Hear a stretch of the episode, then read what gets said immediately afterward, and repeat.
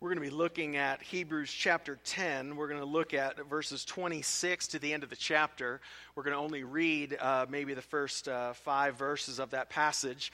But where we are in the book of Hebrews uh, is another stark warning uh, that this, this letter, this book lays out for us.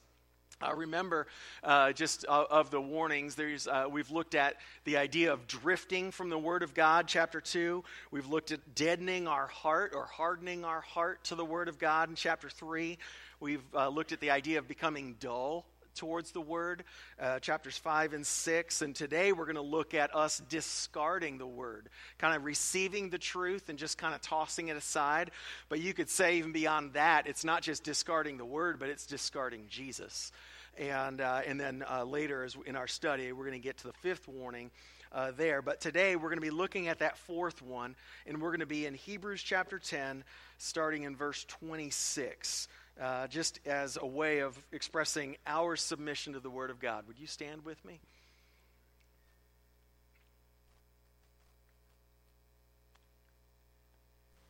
For if we go on sinning deliberately after receiving the knowledge of the truth, there, is no long, there no longer remains a sacrifice for sins, but a fearful expectation of judgment and a fury of fire that will consume the adversaries. Anyone who has set aside the law of Moses dies without mercy on the evidence of two or three witnesses. How much worse punishment? Do you think will be deserved by the one who has trampled underfoot the Son of God and has profaned the blood of the covenant by which he was sanctified and has outraged the Spirit of grace? For we know him who said, Vengeance is mine, I will repay. And again, the Lord will judge his people.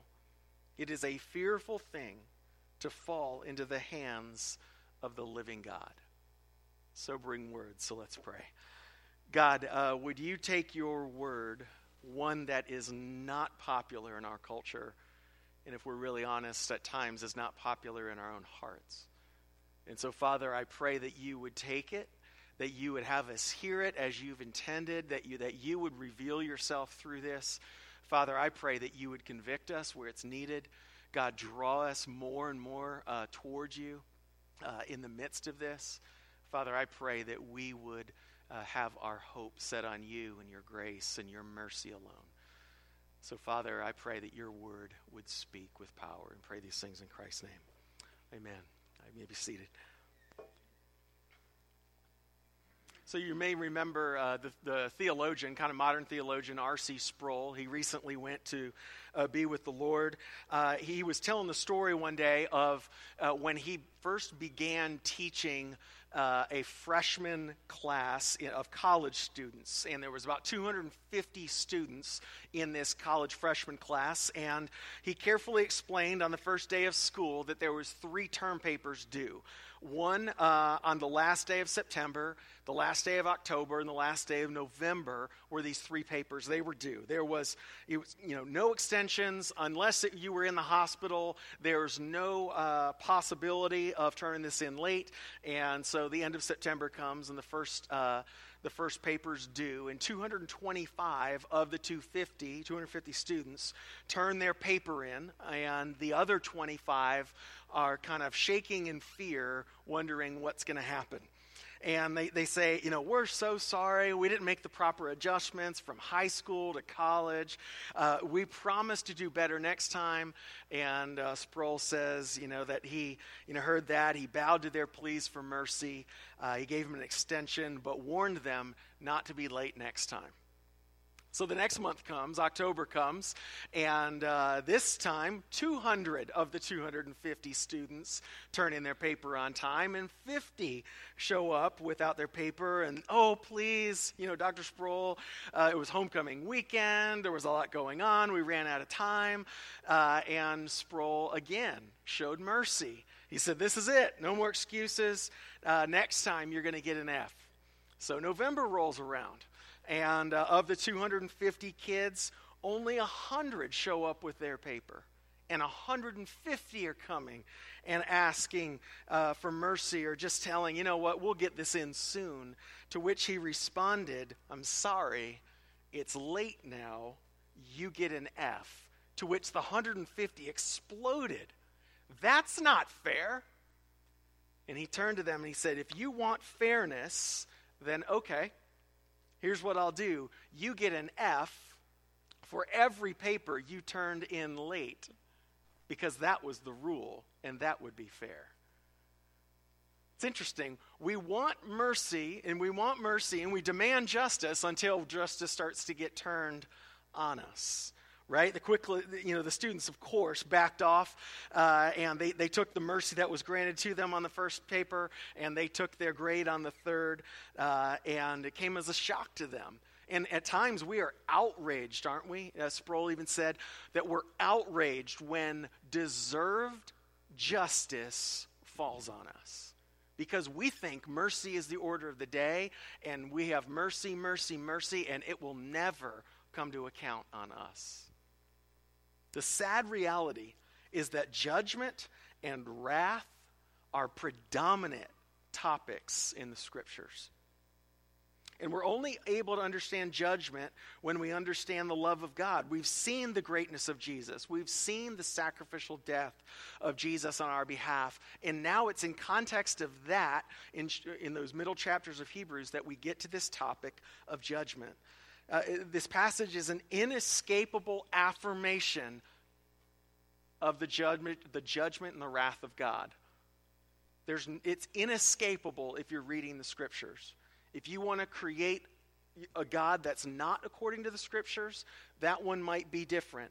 But if you're looking at the scriptures, who God reveals himself as, it's inescapable to look at judgment and wrath. And that's sobering. And uh, quite honestly, we don't like to talk about it much. Our culture rejects it entirely. Many evangelical churches and evangelical Christians in our country try to distance themselves from this notion because it makes God out to be harsh and vindictive. we couldn't possibly talk about that, but these are the claims of the scriptures theologian uh, N.T. Wright, he writes on this topic of judgment uh, and in how it's perceived so negatively at times. He says this He says, We need to remind ourselves that throughout the Bible, God's coming judgment is a good thing, something to be celebrated, longed for, or yearned over. He goes on. It causes people to shout for joy and the trees of the field to clap their hands in a world of systematic injustice, bullying, violence, arrogance, and oppression, the thought that there might come a day when the wicked are firmly put in their place and the poor and the weak are given their due is the best news there can be. He goes on, faced with a world, of rebe- a world in rebellion, a world full of exploitation and wickedness, a good God must be a God of justice or a God of judgment. That the scriptures actually anticipate with hope the judgment of God. Psalm 96, you've probably sung this song if you've been in church uh, kind of over, for the last 30 years. This is one of those Praise Maranatha hymns. Uh, Psalm 96, verse 11 Let the heavens be glad, let the earth rejoice, let the sea roar, and all that fills it. Let the field exult and everything in it, then shall the trees of the forest or the trees of the field will sing for joy before the Lord. Why? For he comes, for he comes to judge the earth. He will judge the world in righteousness and all the peoples in his faithfulness. What's the context of the trees of the field will clap their hands? Is the judgment of God. That is not how modern American Christianity looks at the judgment of God. We think it's something to avoid, but the scriptures are saying, saying that it points to uh, God coming and it's something to actually look forward to because injustice finally meets its ultimate end. What is wrong in this world, the people that are oppressed and feeling that finally are vindicated. And so when we start to unpack the justice of God, we get back to this passage of Hebrews. What leads to God's judgment? What leads to his judgment is us trampling the gospel. It's the trampling of the gospel that brings God's judgment uh, to bear. And the first aspect of that is this sinful pattern that we see. Verse 26 For if we go on sinning deliberately, after receiving the knowledge of the truth, there is no longer, there no longer remains a sacrifice for sins, but rather a fearful expectation of judgment. Deliberately keep on sinning. Okay? It's basically this, this word, uh, that, that deliberately word, is to do something without being compelled to do it, like no compulsion. You know, so if you're getting, ooh, that hurt. If you're getting pushed by someone, right? You're being kind of, there's a compulsion behind you. This word has none of that. It's, it's not that you're being pushed to it, you are gladly walking in that direction. Deliberately keeping on and continuing on in your sin. Uh, th- this word re- refers at, uh, in other writings, not the scriptures, but in other writings, to those who volunteer. So those who volunteer, like, ooh, ooh, pick me, those who volunteer to continue in their sin without being pulled there, flagrantly pursuing a lifestyle of sin, they volunteer for sin, and as a result, they volunteer for judgment. This phrase is not speaking to believers who struggle with sin so if you're in the battle and you're asking God to, uh, to help you, to, uh, to, to free you of those besetting sins that you seem to just never can get out of, uh, that's not what this is speaking to. This is speaking to the one who flagrantly continues in his or her sin. I can do what I want, and they reject God's authority because that doesn't fit what they want to do. But here's what's interesting what is the actual sin that they continue in? It's not stated. It's not stated. It's not just the big stuff. Because in context, what is the sin that is talked about? It doesn't talk about a specific behavior, it talks about another category altogether. And so the true nature of sin is that sin is much deeper than sinful acts or behavior. Sin uh, is uh, truly what verse 29 points to. What is verse 29? Anyone who has set aside the law of Moses dies without mercy on the evidence of two or three witnesses. Oops, I just read 28. How much worse punishment do you think will be deserved by the one who trampled underfoot the Son of God?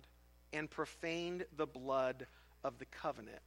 So don't miss this. What's the true nature of sin is not just breaking rules or doing things that are you shouldn't be doing. There's definitely that. There, there's actions that are against the law and the will of God, most definitely. But the true nature of sin is that while we choose to sin, we are trampling under our feet the Son of God. We are taking the blood that he shed on the cross and we're saying, you know what? I would rather volunteer to do my own thing rather than surrender to him. The true nature of sin is, is that. Not just acting badly, it is uh, what is uh, here uh, basically treating as, as unholy the blood of the covenant. Um, did you see that? Uh, profaned the blood of the covenant um, by which he was sacri- sacrificed. It's basically to treat something that ought to be honored and held up, treating it as common and ordinary and something that could just be discarded. Piper, when he was commenting on this, this phrase, John, John Piper says, it, it's the guy who drank the cup of the new covenant and then said, huh, nice juice, and then went away to sin. It's treating flippantly the things of God, and it's an insult or a profaning or an outrage to the Spirit of grace. One who hears the word of truth and discards it. Here's the sobering question is that you and is that me? Is that, is that, uh, it's a unique struggle for kids that have grown, grown up in the church. Because who's he writing to? He's writing to the people that are in the church, those who have heard the word of truth and then deliberately go on and continue in their sin. And that's what brings on the judgment of God. So, Colin Smith, uh, actually recounting, uh, he was writing on the idea of judgment and recounting what his middle school youth pastor taught him one day on the idea of judgment. It was very similar to what we just talked about with the kids in the children's sermon. You know, people in, in their objection to the judgment of God, okay, they, they would say, well, wait a minute, how can any sin deserve everlasting destruction? You know, if God is just, how can he punish like that? And he goes on, he's, and to quote his middle school youth pastor or a friend of his, he says, Suppose a middle school student uh, punches another student in class. What happens? Well, that student is given a detention. Then, suppose during that detention, the boy punches the teacher who is over, to the, over that detention class. What happens? Well, the student then gets suspended from school. Well, suppose on the way home, that same boy punches a policeman, uh, a policeman in the nose. What happens then? Well, he finds himself put in jail. And then suppose some years later that the very same boy in a crowd waiting to see the President of the United States, as the President passes by, the boy lunges forward to punch the President. What happens then? He's shot dead by the Secret Service. Same exact sin, same exact act but what makes sin sin and what makes things gra- have their grave and fullness is to uh, basically uh, who against. Who are those sins and the severity of the crime is measured by the one against whom it is committed. It's one thing a student, a teacher, a policeman, the president. There are grave circumstances. Uh, and when we uh, when we volunteer and we deliberately go on sinning in the face of the truth of God, who are we, in a sense, punching in the face? It's not the president, it's the living God. And so, as much as we try to devalue all of these things, as much as we want to say God is love and all that, uh, after we receive the knowledge of the truth, Verse 31, the, the last part, uh, it's a fearful thing to fall into the hands of the living God. He's speaking to his church. He's speaking to people that show up on Sunday morning. And it's, a, it's an, uh, those who, uh, who have uh, a unique uh, issue of hearing the word and falling away. It's a sobering truth for any of us that have been around the church uh, at all. So, okay, let, so we're going to set that. That's pretty, that's pretty stark news, but this is not the end.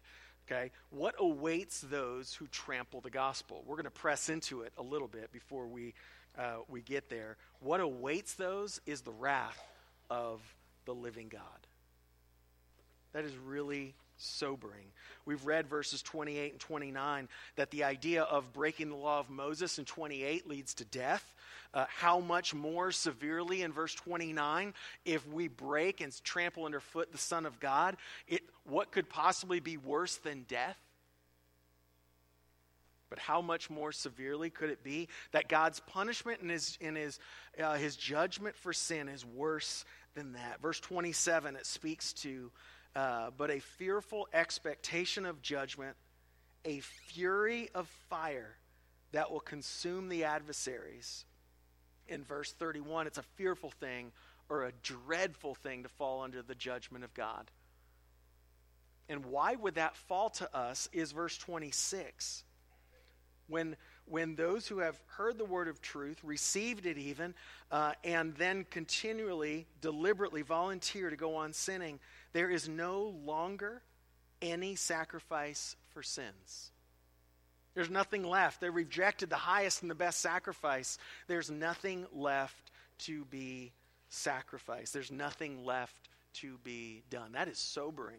That, that we volunteer to go under the wrath of God. And what's wild is how it's phrased. Look at verse 27. It is called the fearful expectation of judgment, the anticipation of judgment. You know, it's kind of like your kids when they get in trouble and they know they're going to get something, you know, maybe in the days when uh, it was either a spanking or some kind of consequence, it was like the anticipation of it was far worse than the actual punishment itself. And they would like fret about it. And I was a big softy, and, you know, I, that is not going to be the case falling into the hands of a holy and righteous God. It will be sobering, and the, uh, and the anticipation of that ought to shake us to the core because it is a dreadful thing to fall into the hands of the living God, meaning fall into the judgment of the living God.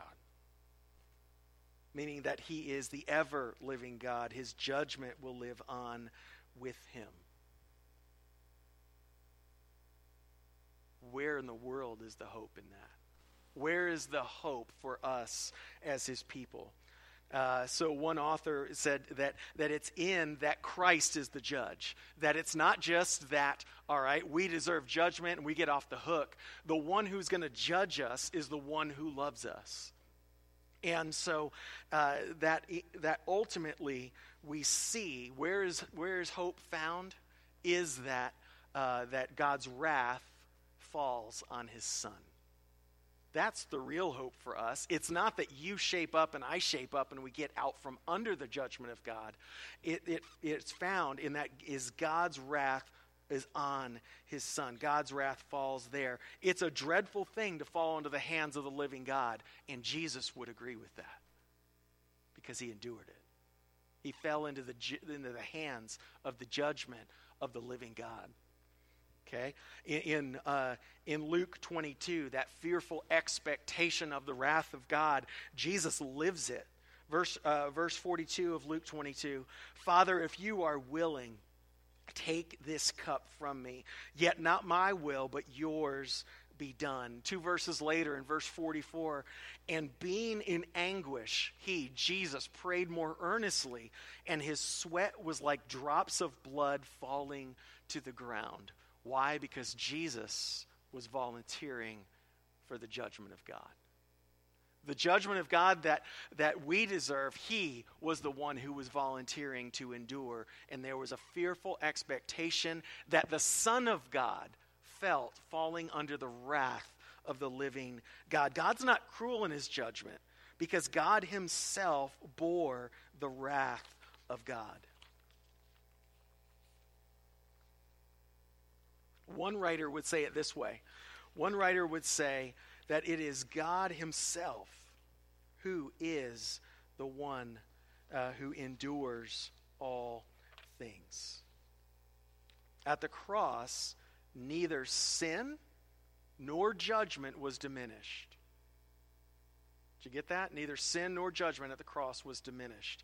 These things were all, uh, sin is heinous and judgment was dreadful, and all of them show up at the cross. This is a call to repentance. This is a call for God's people to repent. Because flip down uh, to um, verse verse 37 and 38. It's not on the screen, but in verse 37 and 38 it says for a little while uh, for yet a little while in coming uh, and the coming one will come and will not delay but my righteous one shall live by faith. And if he shrinks back, my soul has no pleasure in him. The righteous will live by faith. It's a quote of the Old Testament scriptures. It's in Romans 1, it's in Galatians 3. And what's wild is the word order. The word order in Greek is not the righteous shall live by faith. Now, word order in Greek is interesting because it doesn't mean a whole lot, because um, it's all about context. But if you're going to translate this literally, it is the righteous by faith will live. You can check it. It's the same in Romans 1. It's the same here. The righteous by faith will live. Now, he, uh, in Habakkuk 2, uh, he's quoting, and, and, and it is written, uh, the righteous shall live by faith, and that's why the historical translation has followed that. But the word order of the Greek is interesting. The righteous by faith will live. And so, here's the thing you might be sitting here and saying, you know what? My life deserves the judgment and the wrath of God. Stack it up against the law of God, there's no question. I don't just break the law of Moses, I trample underfoot uh, Jesus on a daily basis. There's no question what I deserve. But here's the thing how does God call any of us righteous? Is because the, the, the, one who has died in our place, Jesus, we have placed our faith in, and he is the one who makes us righteous. We get his perfect record, we get his blood paying for our sin. And so if you're sitting here today and you're saying, you know what? I know that I am categorized by just volunteering to go my own way. God is calling you to faith right now. That you might receive the death of Jesus for your sin, and you might receive the righteousness of Jesus, that you stand righteous in God's sight. That the judgment of, of, of God that you deserve falls on Jesus, and you get the blessing and the hope of God. Because what ultimately comes out of that, we're going to do both of these at the same time, is the endurance for us in the midst of suffering and also the faith in our waiting. Look at verse 32 to 36. Because, all right, so that's the warning. The warning is uh, to not go on deliberately sinning after we receive the word of truth. But what is ultimately, where's he driving, is verse 32 that this would call us and actually have us live in endurance. But recall the former days when, after you were enlightened, you endured a hard struggle with suffering, sometimes being publicly exposed to reproach and affliction, and sometimes being partners with those so treated. For you had compassion on those in prison, and you joyfully accepted the plundering of your property, since you knew that you had you yourselves had a better possession and an abiding one. Therefore, do not throw away your confidence, which has a great reward, for you have the need of endurance, so that when you have done the will of God, you may receive what is promised. He's writing to people who are bearing up under intense persecution. And they're, and they're bearing up under this persecution, and the propensity when we face great suffering is to give up. And God is saying, don't give up. Keep holding on. Keep holding on to your confidence. Keep enduring rather than trampling underfoot the Son of God, the blood of the covenant coming to you and you just scarred it. Continue to hold to it. It is your hope, it is your future.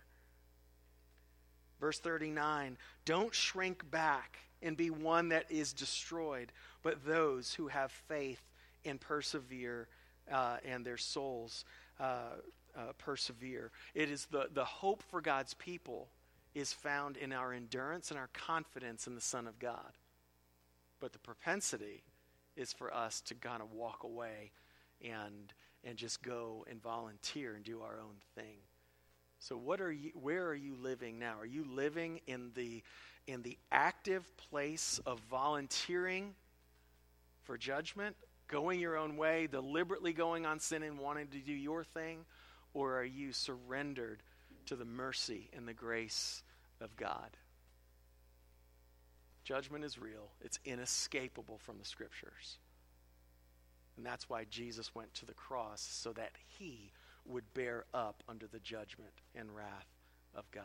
Do you know him today? Let's pray. God, I, I pray that you would. Um, that you would draw us uh, out of complacent patterns. Father, especially those who have been in church for years. Father, are we ones that have truly surrendered our lives to you, truly come to you by faith, and that we trust in Christ alone, that He bore up under the wrath of God? He gives us His righteousness. We trust in Him. Or, God, are we living how we want to live? And in a sense, trampling under our feet the Word of God and Jesus. Father, show us where we are. I pray, God, that we would not leave complacent people. But God, that we would come to you and that we would understand your grace, that we would understand the great promises that have been given us. God, that you, because of, of us receiving by faith, you give us uh, your gospel and you give us your goodness. Uh, Father, I pray that that would abound this morning in our hearts, the hope that comes from that. Yet, Father, help us not forget the sober warning that the writer of Hebrews gives us. Holy Spirit, would you convict us? where we need it. We pray these things in Christ's name. Amen.